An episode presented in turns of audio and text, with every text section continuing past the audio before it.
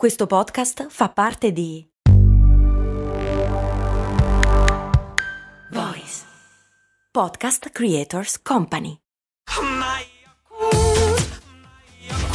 Se a volte ti senti così, ti serve la formula dell'equilibrio.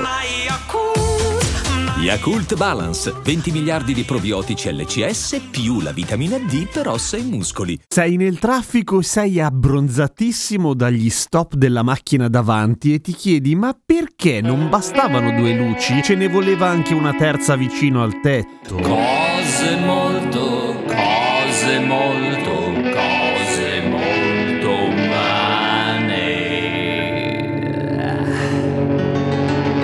Se guardiamo una macchina che alla fine è un parallelepipedone con le ruote, è abbastanza ovvio pensare che abbiano due luci davanti e due luci dietro, cioè una per ogni angolo. Ci sono state macchine sperimentali nel momento in cui ci si lanciava nelle idee più pazze del design con una sola luce centrale, ad esempio, ma che fosse una minchiata se ne sono accorti subito, ovviamente. Quello che è meno logico pensare è perché le auto oggi abbiano tre stop cioè due ai lati e uno in mezzo. Non è sempre stato così. Ok, c'è stato un momento in cui le auto non avevano neanche gli stop, ma sto parlando comunque di un tempo abbastanza recente, via. Perché in Italia, anche se non è chiarissimo quando, ma pare che a metà degli anni 90, presumibilmente proprio nel 95, sia diventato obbligatorio il terzo stop. Non che se non ce l'avevi lo dovevi montare, ma che le auto per essere omologate quando venivano prodotte dovevano avere il terzo stop. Negli Stati Uniti, dieci anni prima almeno, curiosamente. Ma a che cosa serve? E soprattutto serve il terzo stop?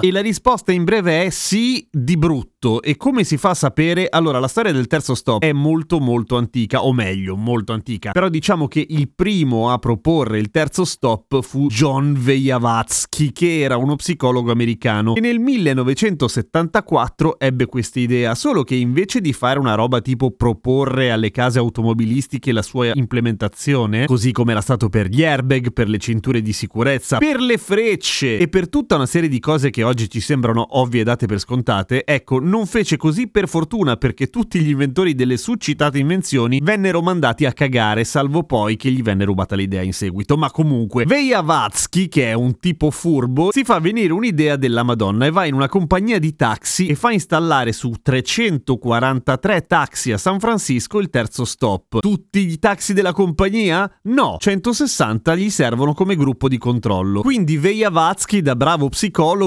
adotta un approccio scientifico in cui è perfettamente convinto del funzionamento e dell'efficacia della sua invenzione, per cui lascia altri taxi alla mercé degli incidenti con un cinismo veramente da bastardi. Gli fa andare per 10 mesi in giro per le strade di San Francisco e dopo 10 mesi i taxi che montavano il terzo stop avevano fatto 60.6 meno incidenti rispetto ai taxi che non ce l'avevano, con 61,1 meno tassisti che si erano rotti. Punto 1 tassisti. Quanto è un decimo di tassista? Insomma, lui arrivò con i dati alla mano del fatto che il terzo stop era effettivamente molto molto efficace a ridurre e di un bel po' gli incidenti, per cui non ebbe molta difficoltà a convincere l'industria automobilistica a dotarsene immediatamente e fu così che nel 1986 tutte le auto americane prodotte negli Stati Uniti o comunque omologate negli Stati Uniti dovevano avere il terzo stop. Noi ce la siamo presa un po' con calma e ancora oggi la legislazione è abbastanza fumosa per quanto riguarda le auto prodotte prima che non hanno il terzo stop adesso e se lo metti non omologato poi ti cazziano. Fatto sta che il terzo stop a tutti gli effetti funziona, anche se quando sei nel traffico ti sparaflescia la vita. Per cui fai una roba, tu che sei in macchina nel traffico, togli il piedino dal pedale del freno, dai, sii gentile. E via.